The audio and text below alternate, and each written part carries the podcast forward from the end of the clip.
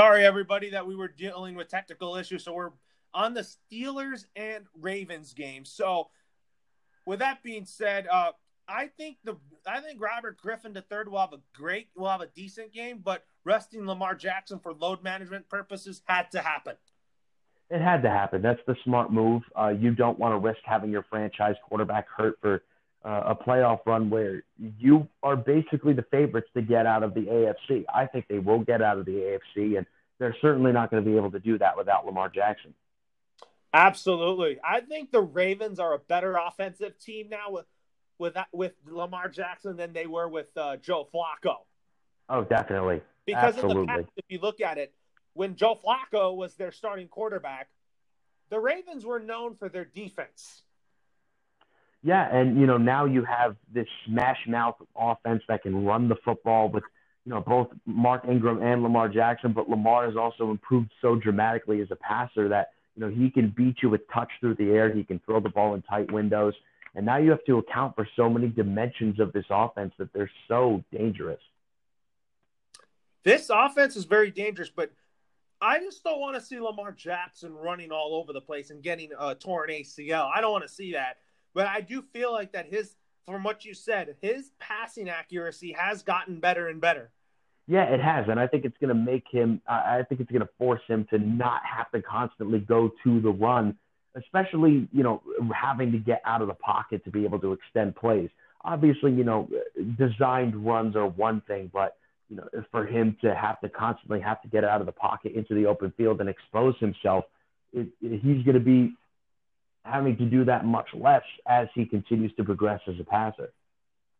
And for the Steelers, my question for you is: Do you think the Steelers are going to give one more? do you think the Steelers have one more year under Big Ben, or or you think his career is done? No, I don't. I don't think he's done. I think he rehabs his elbow, and I think he comes back for one more year. And I think they draft a quarterback as well. To kind of, but you don't think they'll stick? They'll go with Mason Rudolph? No, Mason Rudolph is garbage.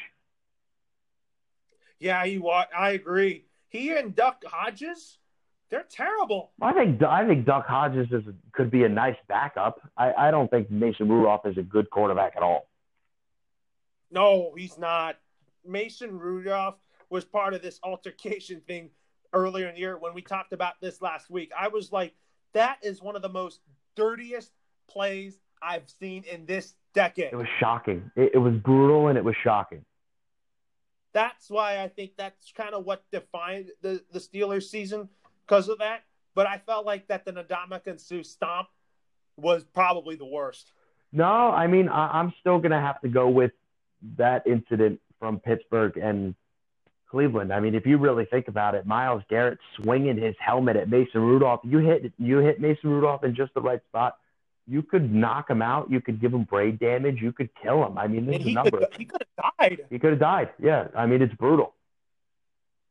Yeah, I, that was so brutal. I told you what I was doing that day. I was like, I was coming out of the movie theater that day, and then someone texted me about this play. And when I saw it, I was like, dude, that is serious. Yeah, it's it's embarrassing and it's shocking, and I, I just can't believe that somebody would do that.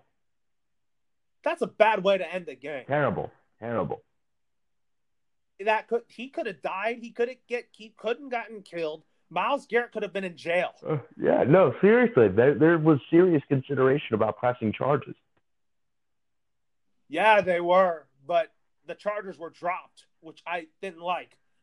Oh well, I mean, you know, it, it is what it is. I, I, think as well, you know, he's suspended from the NFL indefinitely. I think that's a, a that was brutal. Punishment.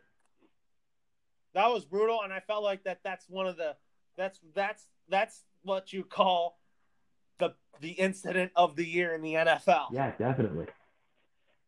I watch. I keep watching that tape of it, and I'm like, that that is just not how you play football. No, it's it's not. You could take someone's helmet off when you make a tackle. That's okay, but you just don't swing your helmet and hit someone's hit hit someone in the head by that. No, you don't. It's it's atrocious. But you could take a helmet off sometimes on accident yeah, some that, that's just going to happen sometimes. But you know, to use it as basically a weapon, terrible, not proper, terrible. So I think I think the Ravens win this game, and I think the Steelers are going to miss the playoffs. Yeah, I agree. And now let's talk about a lot of talk about in this next game pick I have here. The Seattle Seahawks are taking on the San Francisco 49ers. This to win the NFC the NFC West. So you said you and I picked the Eagles to win the NFC East. That's my pick all along, and I'm sticking with that pick as well as you. So who do you think comes away with this with the victory here to win the NFC West? I'm going to say San Francisco. Mm-hmm. Out on a limb here. Yeah, I'm I'm not, I'm picking San Francisco, and honestly, I really don't feel like I'm going out on a limb at all. I think that San Francisco is the much better football team, better defensively. Um, and and you know the the worst part, like I met, you know, like we kind of talked about, alluded to earlier, you know, Seattle now with three major injuries to their running backs, they're going to have to kind of revamp their running game again at this point in the season. I think that's really going to hurt them. I feel like that the Seahawks could be favorites to win the NFC West next season. Potentially, but I, I still think that San Francisco is the better football team. I agree with that too, but I'm not underestimating Seattle. I can't ever count out Russell Wilson and Pete Carroll, but I mean, I. But San Francisco's the better football, better overall football team. Better around, better all around, and there's just going to be, you know, such a huge dependence on Russell Wilson to have to do everything that, you know, even the slightest failure by him could result in a in a big loss. I think the Niners win. I'm gonna say, I'm gonna say. uh 30 to 27. I think it's going to be another Robbie Gould field goal. I think, and I think the, the 12s are going to be stunned. I think it's going to be a decent, I think it's going to be a very hard fought game, but I, I think in the second half, Russell Wilson is going to end up just kind of being, uh, kind of struggling a little bit. You know, you're going to have kind of, you're going to have everything locked down on the outside. They're going to have to try to run the football a little bit more. And, um, I, I think that it's going to be really, really tough toward the end of the game for Russell Wilson to be able to move the ball consistently. I think Jimmy Garoppolo, this is the first time that he is going to be dealing with this 12th man crowd noise. This crowd's going to be very loud, but I think Jimmy Garoppolo can find a way to silence the 12th man. I think Jimmy Garoppolo can handle it. I think he's excellent under pressure. I think he's going to handle it just fine even though that crowd noise could get really intense, which I think it will be. Yeah, it's it's gonna be it's gonna be loud. It's gonna be loud for sure. I think it's I think what by the time if Garoppolo throws the ball to George Kittle for the first touchdown of the game, I think that's what's gonna happen. He's gonna throw the touchdown to George Kittle for the first touchdown of the game. Yeah, I, I can't wait to watch. It's gonna be a great game. It's gonna be a fantastic football game. And I I'm going for San Fran because I think they're a better overall roster and from a Patriots fan myself, I'm also cheering on Jimmy Garoppolo. Yeah, I think that I think that the better football team wins here, and the better football team is quite clearly San Francisco. And we talked about who would be defensive rookie of the year, and that's an easy choice. And talk about what a great year Nick Bosa's had. Nick Bosa has been amazing. He's been an energizer, unbelievable, in you know in pass rush situations, so quick, so explosive. Uh, just also such great moves. That's really what stands out to me. The fact that he's not just a straight bull rusher. He has the ability to outwork offensive linemen, good swing move, uh, very aggressive on the edge, and just brings an energy to this team, this defensive line that you see guys like DeForest Buckner and Arik Armstead, you know, feeding off of constantly as they get after the quarterback. He was my pick to win Defensive Rookie of the Year this year without a doubt. Nick Bosa. Yeah, definitely. I think it's a surefire and pick. I think, I think this Sunday he is going to have a huge game. He's going to at least get a hat trick sack. Yeah, I think it's going to be a big day. He's going to have a big day. I think DeForest Buckner is a great compliment to him. Solomon Thomas has had a much improved season. I think getting back uh, Kwon Alexander really helps. Yeah, that's going to definitely help for them a lot and their secondary is not bad at all no. for the Niners. Yeah, Richard Sherman's been playing very well this year. I think in his return to Seattle, I think he's definitely going to come in with motivation. Well, he's yeah, it's, he's going to bring that intensity, and I think he's going to have a really good game. I think my my my my decade my game of the decade during Richard Sherman's rise of Legion of Boomers. Remember when he taunted Michael Crabtree in Seattle when he was a Seahawk? Yes, I do and he was talking to he was yelling at that reporter. I felt like that he was a little bit too excited there. Yeah, but you know, you get caught up in the moment emotionally. I can understand it. He was so he was emotionally hyped up, but sometimes Richard Sherman can be a head case. Yeah, he can, but I mean, the guy does his job really, really well, so I can deal with it.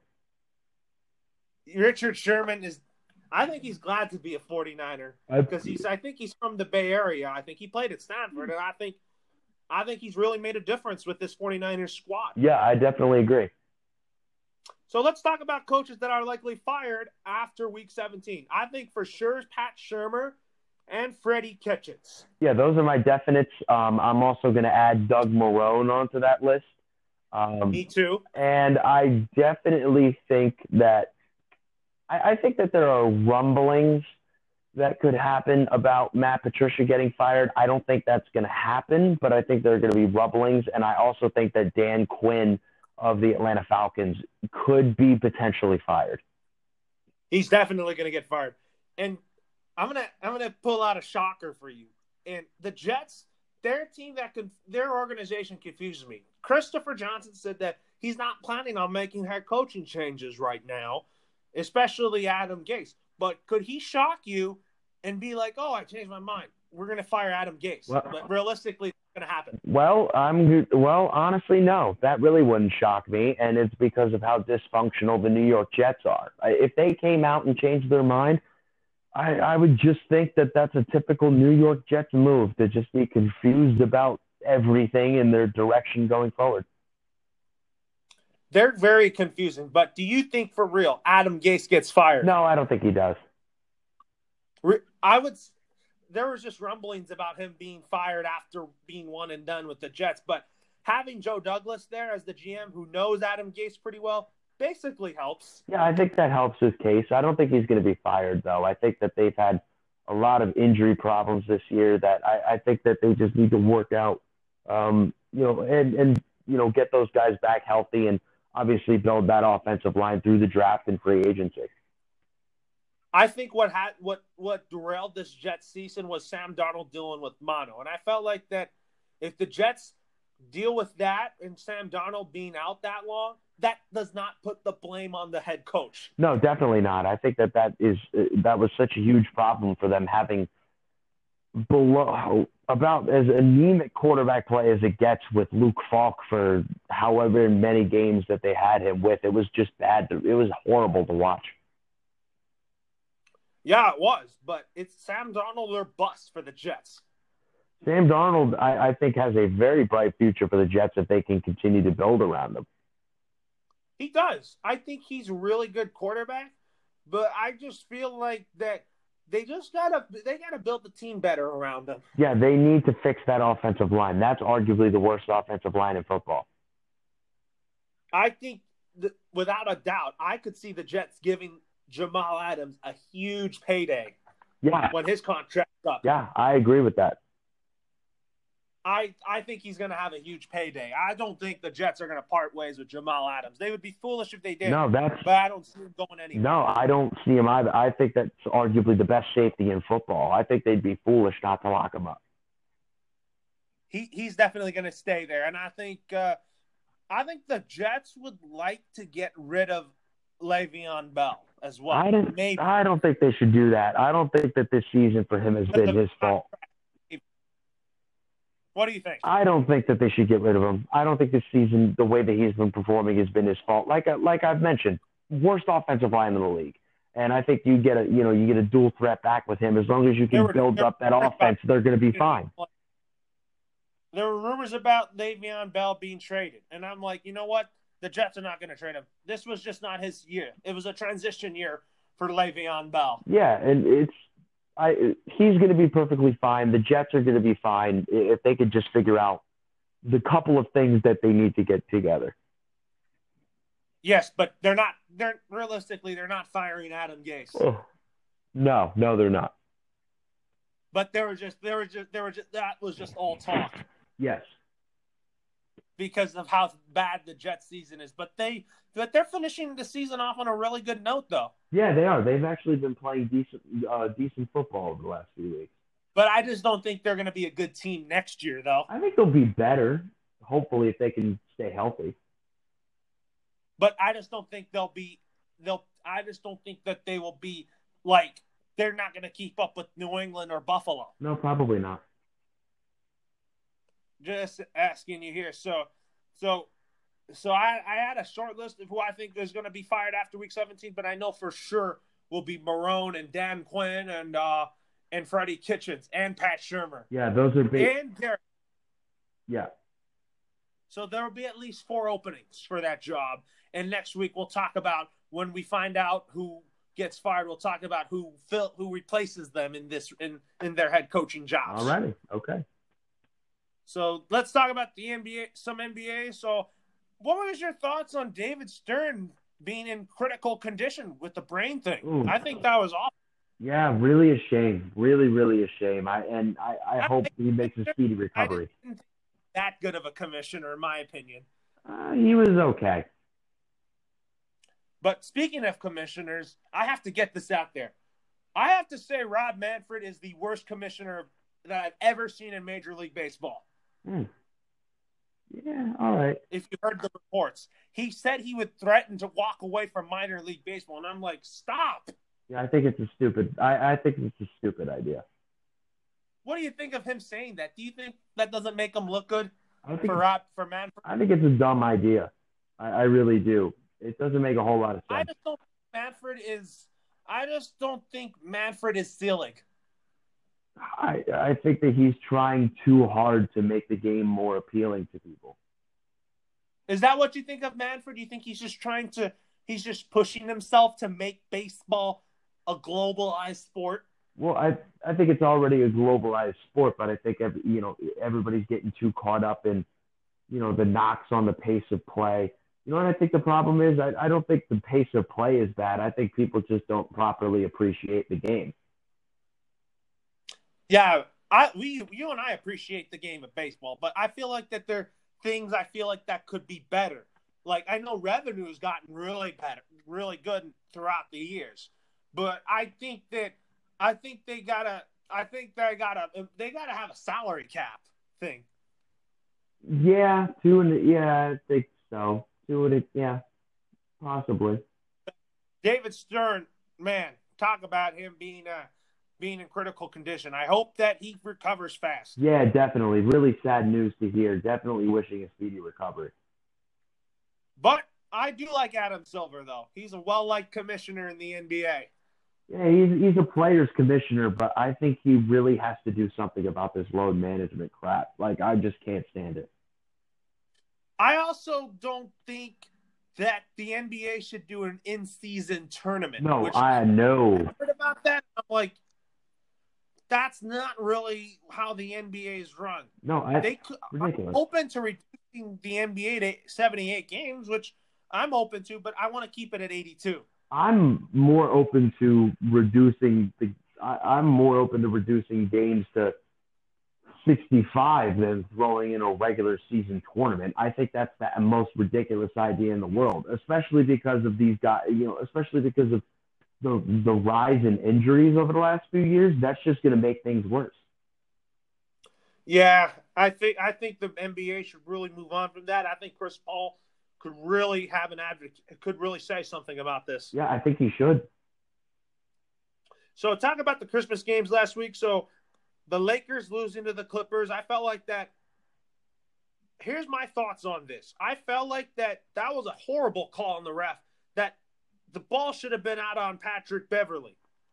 I completely disagree with you. I think the ball was out on LeBron James. I think it was the correct call. And speaking of which, he's kind of battling a groin injury. And you you think he's going you think he needs to miss time. And it's not going to be the end of the world for the Lakers, right? If he has to miss time. No, he needs to sit. He absolutely needs to sit. I'm not doing anything if I'm LeBron James to jeopardize any sort of playoff run that they can make. And plus, the team's in good hands with Anthony Davis, and they have a bunch of veterans who you know can hold their own. There's not going to be any dramatic drop off without LeBron James, but you certainly are going to miss him, obviously. Yeah, you are definitely going to miss a player in, in that caliber of LeBron James. But if you want to rest him now, I'd say do it now so that he's not rusty come playoff time. Yeah, absolutely. I have no problem with him resting a significant period of time right now. I'm just I'm I just I'm a little bit concerned about if it was like last year that when it was LeBron's first year with the Lakers. He got hurt and the Lakers fell off a cliff. Yeah, but that you have to think that last year was a you know such a young team. This year you have AD as a star. You have such you know you have a ton of good veteran players that there's not going to be that drop off that there was last year. I th- I thought it would be, but you but but you're telling me that it's not going to be that significant of a drop off. No, it's not. Despite if LeBron has to miss time. No, it's. A- I don't think so. I, I mean, look, Rondo could start. I think he could definitely do a great job. I think Caruso should definitely be in that starting lineup until LeBron gets back. Yeah, I mean, there's there's players up and down the roster who are more than capable of filling in and, and you know doing a, a great job in doing so and being a supporting uh, cast for AD. Uh, yeah, absolutely. And uh, I, let's also in the game last night, I felt like that the Lakers should have won this game. Oh my gosh, we should have not blown that 15 point lead. Yeah, I, I yeah, no, it's it was a bad loss. You know, I, I think that there were multiple opportunities for them to really close the game out. I think they allowed they they allowed allowed them to stay in the game, plain and simple. And you know, it's a tough loss, but the other thing you have to understand is that it's not the end of everything. You know, the important thing is when you get to playoff time. That's the important thing. Yeah, the important thing is playoff time. That's for sure. And let's also talk about let's so my picks yesterday. I was like, I think I was like oh, one in one in four with my picks because I picked pretty much Toronto, Milwaukee, Houston, Lakers, and Nuggets to win. But starting off with the Celtics and Raptors game, I thought Toronto was going to win this game. But really, Boston played a great game yesterday. Boston did play a great game yesterday, and you know Boston has really looked like just a completely different team to me now that they have uh, Kemba Walker as opposed to Kyrie Irving. It just looks more together. It looks more fluid, and you can kind of see that these you know these guys like Jayson Tatum and Jaylen Brown while they've had their rough patches throughout the season, are starting to get kind of more comfortable, you know, just bringing a court presence every single game. Yeah, absolutely. And uh, I think, and, and I also think Toronto is still a great team, but they're without Siakam for at least a couple weeks or something like that. He's out indefinitely. I think that's a big blow to the Raptors. That's a huge blow to them. I mean, he's arguably their number one option on offense, and – a budding star in this league that is really going to be missed by this team. But you also have Fred VanVleet, who I think Fred VanVleet is another option if Siakam's hurt because he could score. Yeah, I mean they're still a very good all-around veteran team, and they can still they're still very very capable of being competitive and winning a lot of games. From what, but I think Toronto, I think Toronto will be in good hands until. I think it's good that Siakam and Gasol are hurt now, I feel like that they'll be back in time for the playoffs. Yeah, definitely. Which I think the Raptors are going to be finishing in the top four in the what in the East. Yeah, I think so.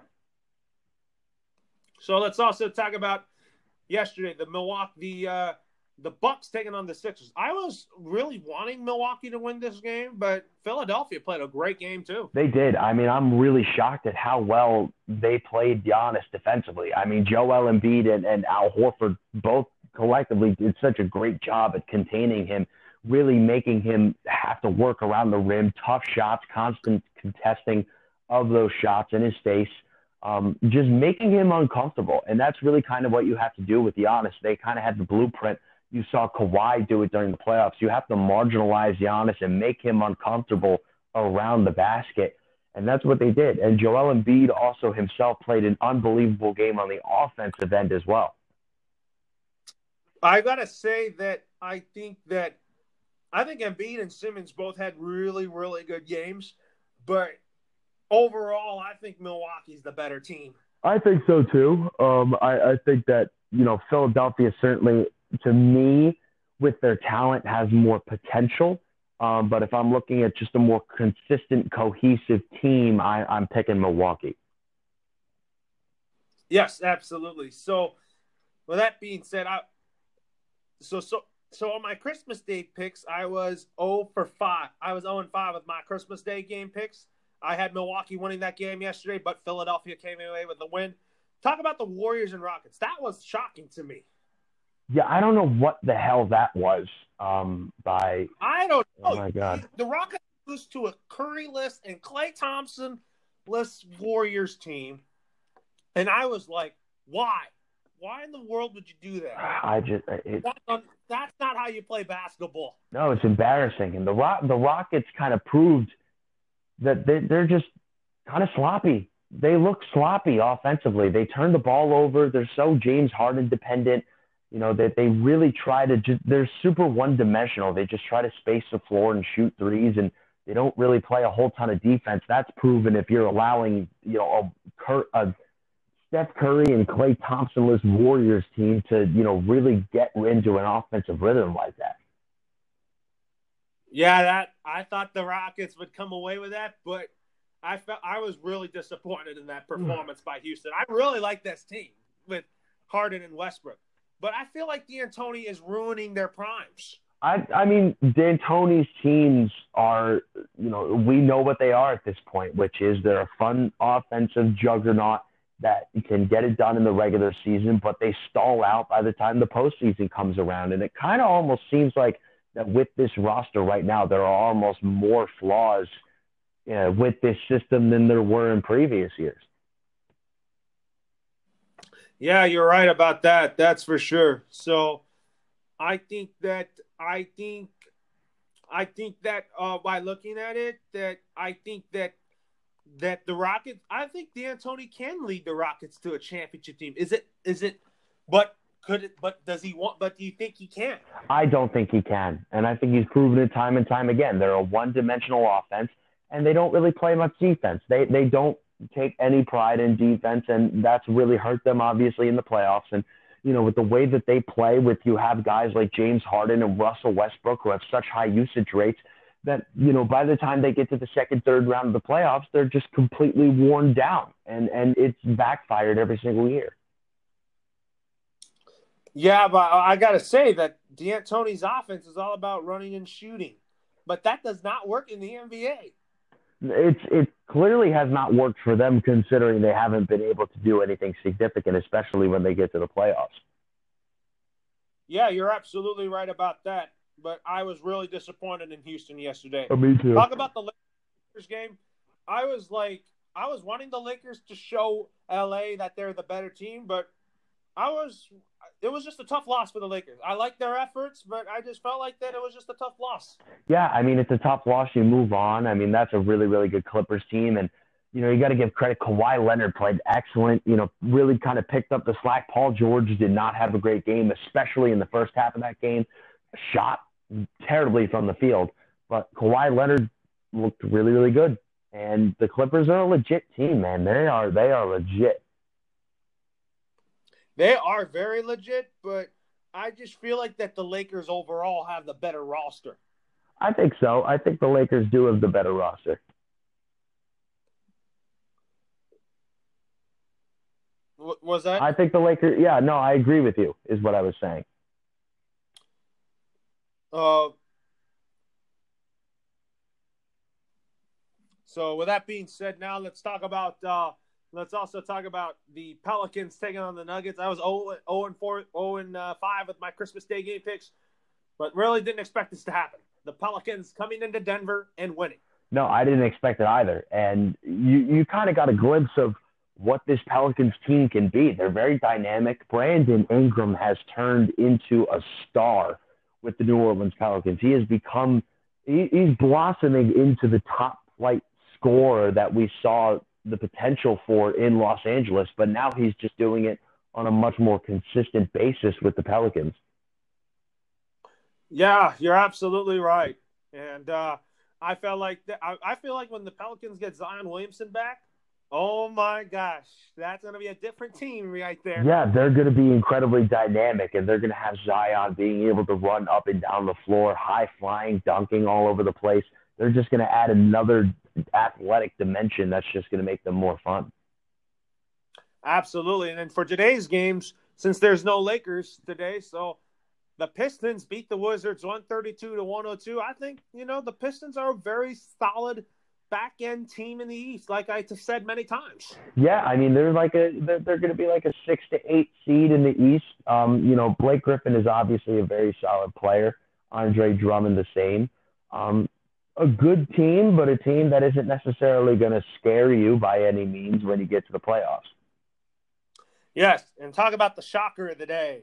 The New York Knicks beat the Brooklyn Nets. I think the Nets got to be ashamed of themselves for this. Oh, they absolutely do. This is this is just absolutely embarrassing. I mean, I'll say one thing. A lot of credit to Julius Randle. 33 points, eight rebounds. Excellent performance by him. But I mean, it's just it, it's bad. You know, they had such an unbelievably awful performance by their starting lineup. Outside of Spencer Dinwiddie, nobody scored in double digits.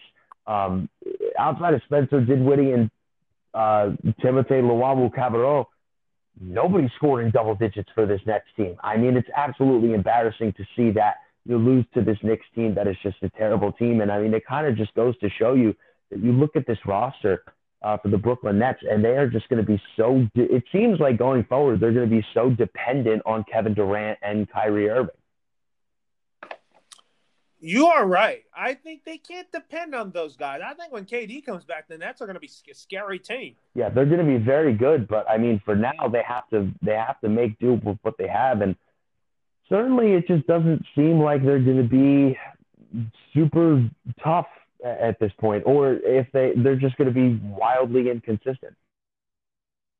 Another shocker to talk about is the Memphis Grizzlies came into OKC to beat the Thunder 110 to 97 but OKC is a great team at home. I'll tell you that.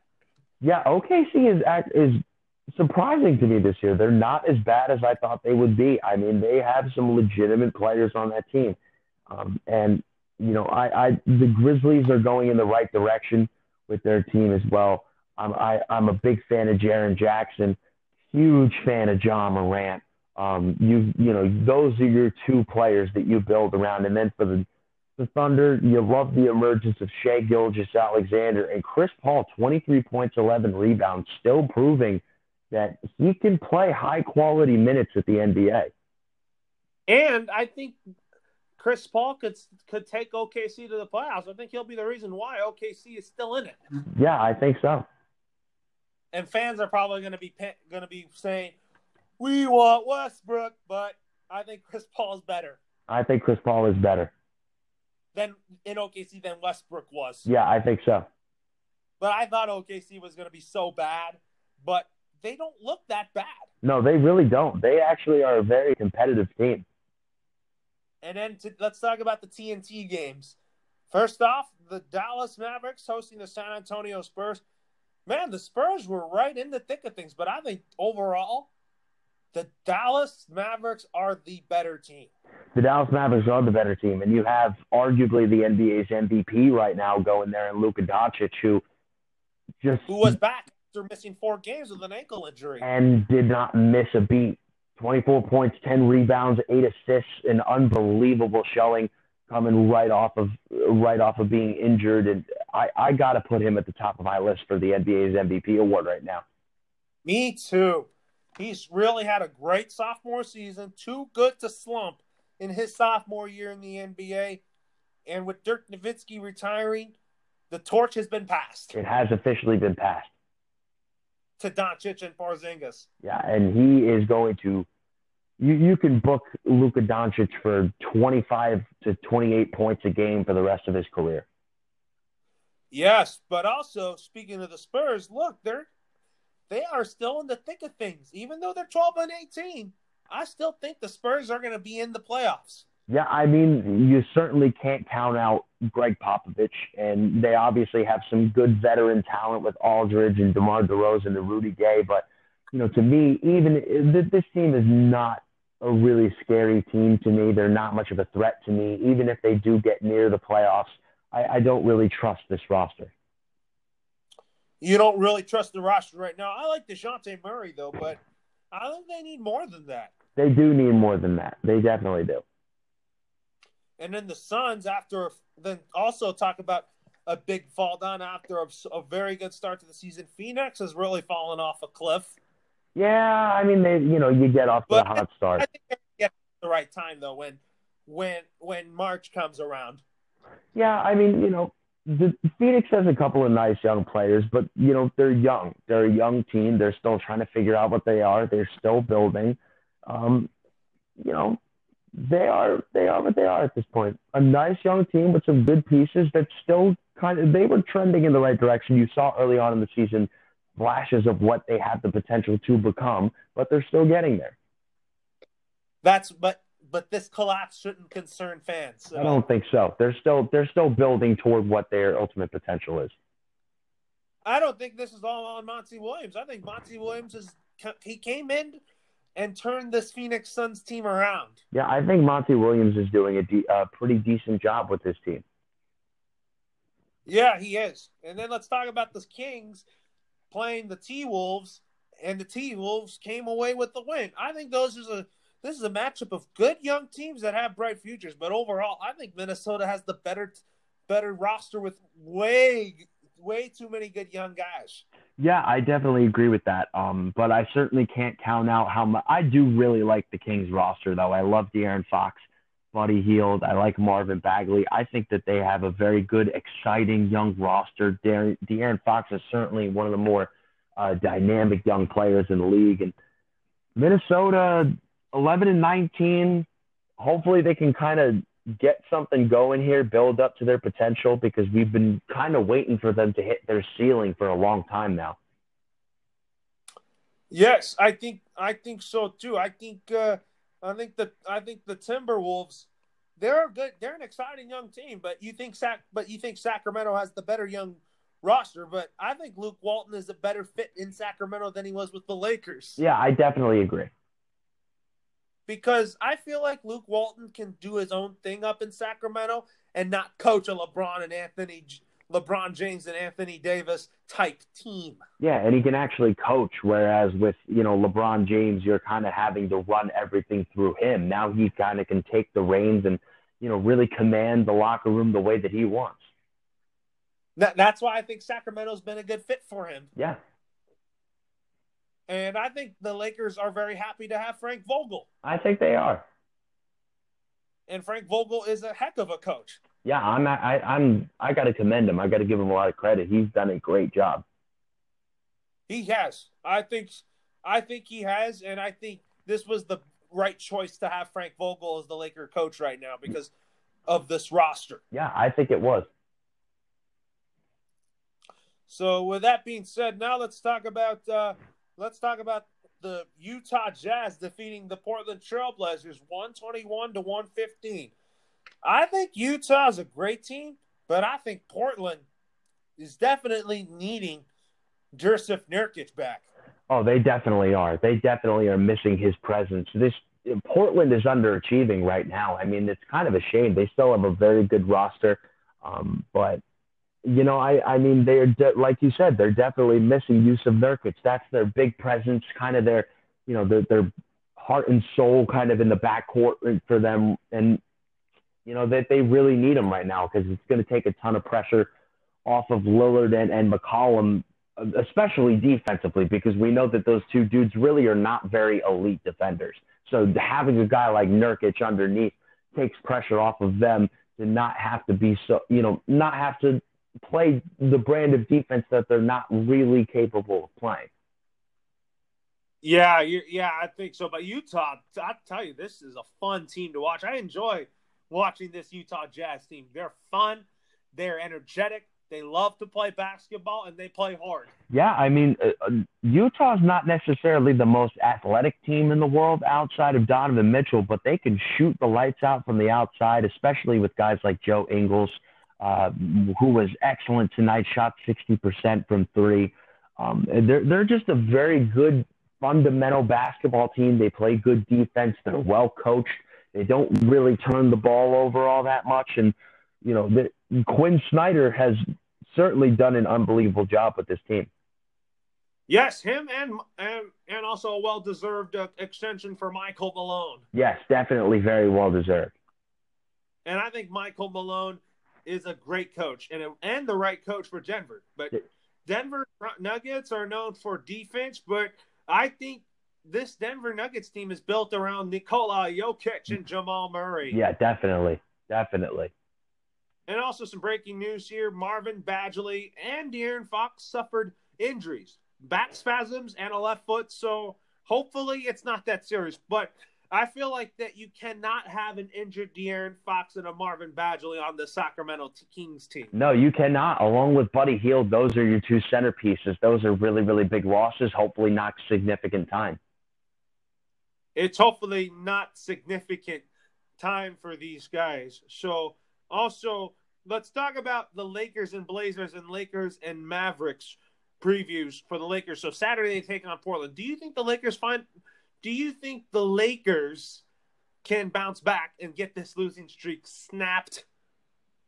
Yeah, definitely, hundred percent. Especially with Portland coming off of what a really, really tough loss to Utah. Um, I, I think that you know, and and also the Lakers coming off of this loss to the Clippers. I think they're going to be motivated to get back on the right track. Yes, they are. And then Sunday's a test for the Lakers. Another test. They lost to Dallas back in early December, but can they come back with vengeance? I think they can. I think it's going to be a really, really high scoring game. You're certainly going to have to key in on Luka and you know, you, you're not going to be able to stop Luka Doncic, but you can try to contain him. That's certainly going to be the key. And you know, also Kristaps Porzingis has had a recent string of double doubles. They're going to need to contain those guys. And if they do their best to do, you know, their best of their ability, I, I think they have an opportunity to win that game. Yes, absolutely. And uh, let's also talk about here uh, game some games to be excited about in the month of January for the Lakers. On what I have circled here is I have the Lakers playing the uh, Boston Celtics on Martin Luther King Jr. Day. That's going to be a fun, fun game to watch. And East Coast versus West Coast rivalry is fun. It's kind of like Dodgers and Yankees. Yeah, it's an interesting rivalry that you have going on. I think it's going to be a really, really fun game. It's going to be a great game. But looking at the Lakers' schedule in January, I think it's going to be a little bit easier than December. Yeah, I think it definitely will be. And, you know, hopefully, also the good thing that you're going to be able to hopefully get is uh, a healthy LeBron James at some point at the end of January. I don't know when he's. I don't. I'm not sure if he's. In, I'm not sure how long he's going to miss. It might be a day to day thing. Yeah, possibly. We'll we'll see. But you know, I if I'm I'm having him take humanly possible. I would at the same time. I would want him to rest. I would want him to play later. You know. Yeah, it's important. It's important for the playoffs. Yes, and then I also can't wait to see the Lakers take on the Rockets down in Houston on a Saturday night. That's going to be a great basketball game. And I think that the Lakers can beat the Rockets by a point, but defensively, the Lakers are the better team defensively than Houston is. The Lakers are absolutely far and away the better team defensively, and I think that's really what's going to ultimately win this ball game for them. Yes, they will, but I think their schedule will be a little bit easier than Janu- than the month of December. Yeah, they've had an okay December though. Yeah, they have. They have. But, you know, obviously January is going to get easier and, you know, that that's going to provide them with some positive momentum and hopefully a really good winning streak. Yes, but tough games in that in the January schedule for the Lakers. They got to go to Philly at the end of January. They got to go to they got to go to Boston in Houston. They got to play Dallas again for the fourth and final time this season. That's not going to be an easy task and and I know that they can really have a winning month of January. Yeah, this is a very they're certainly a great basketball team. I think they're very capable. Absolutely, but a baseball question I forgot to ask you is do you think the Giants should settle with Mauricio Dubon as their everyday center fielder? Yeah, I think so. I asked that because I think the Giants are going to start Zach Cozart at second. Yeah, yeah, I think so. Him and Brandon Crawford up the middle. and then you and then Dubon has tremendous speed. Yes, he does. I think that's why I think that's why I think Mauricio Dubon's going to start in center field over Steven Duggar. Yeah, I agree. And then in left field, I don't think I I predicted that Marcell Ozuna will be a member of the tribe. I think in left field would be Austin Slater. Yeah. Mm-hmm. Inst- instead of Alex Dickerson. Yeah, I agree. What about Yastrzemski? You think Yastrzemski's going to have a, a, a really good 2019 camp 2020 campaign? Yeah, I think he's going to be a solid player for them. I think he's a really really good bat. Do you think Dubon hits eighth in the lineup for the Giants because he could really transition the lineup over? I think he could potentially be a leadoff guy with that speed. He has tremendous speed, but I want him hitting eighth just because, so that on a sack bunt he can advance. Yeah, that makes sense. And turn and turn the lineup over. Yeah, that makes sense. Because I, as of right now, I have Mike Yastrzemski leading off. Okay, yeah, I I like that. Because I think he could really, he's really a guy that could really uh, change the game with his bat, and I think that. Uh, but I think the Giants are not going to be that good this year. No, I agree with that. And I, I, but I think the better team in the Bay Area in baseball is definitely the Oakland Athletics. Yes, hundred percent. But they're not going to win the division. Obviously not, because I think the AL West will belong again to the Houston Astros. Yeah. That's and that's the reason why I say that. But but do you think the Red Sox? Do you think the Red Sox continue to reduct payroll? Yeah, yeah, I, I I would think so, probably. I was just asking, just want to get your take on that. But do you think, when it comes to the Basketball Hall of Fame in 2020, do you think Kobe Bryant gets in with Kevin Garnett and Tim Duncan? Yeah, first ballot, no question. It wouldn't make sense for them to not get it. Well, they're already candidates for it, but the finalists, the not the the inductees would be announced at, at during the Final Four. Yeah, but those are three of the greatest players of all time. If they don't get in on the first ballot, that would be absurd. That would be, but I think Kobe gets in, and I think I think if you could agree with me on this, I think his statue will be outside of the Staples Center in the near future. Yeah, I do agree with that. Because he already has his number retired, and I think his statue will be out there at the Star Plaza. Yeah, I think so. And then another baseball question I have for you is do you see a breakout season in Michael Chavis? I think that that's definitely possible. I think that he's a very, very good bat for them, and I think that you know he's going to slide nicely for them in the middle. I think so too, and I think the Red Sox. I think they trade David Price, and I think if that happens, I think they're going to extend Mookie Betts without a problem. Yeah, I mean, we'll see. We'll definitely see. But I don't think Mookie Betts is leaving the Red Sox. I don't, I don't think, see that. I don't think they should. I, I don't think they should let him go because Mookie is so important to this team. Oh yeah, he is incredible. He's one of the best players in baseball, and you can't let a guy like that walk. But what I'm hoping for is can Dustin Pedroia have a comeback season? Yeah, I really like I really like Pedroia. Yeah, me too. But do you think that this could be his final chance at the at, at this? Well, yeah, especially because he's now been riddled with injuries the last few years. Yeah, and then Mike, other than Scott Servais, who do you think is on the hot seat other than Scott Servais for the managers? A manager of, other than Scott Servais for the hot seat? Who do you think that would be? Um, I would probably have to say Bud Black. You think it's Bud Black with the Rockies? I think Why? it's Bud Black with the Rockies. I mean, I take a look at how that has performed with him there, and they've been atrocious, especially this past coming year. That bullpen has been bad, and you know they they seem to kind of be part of the scenes a little bit. Do you think the Rockies, if if it doesn't go well this year, do you think the Rockies could have could have a change of scenery with their with their next manager? I definitely think so.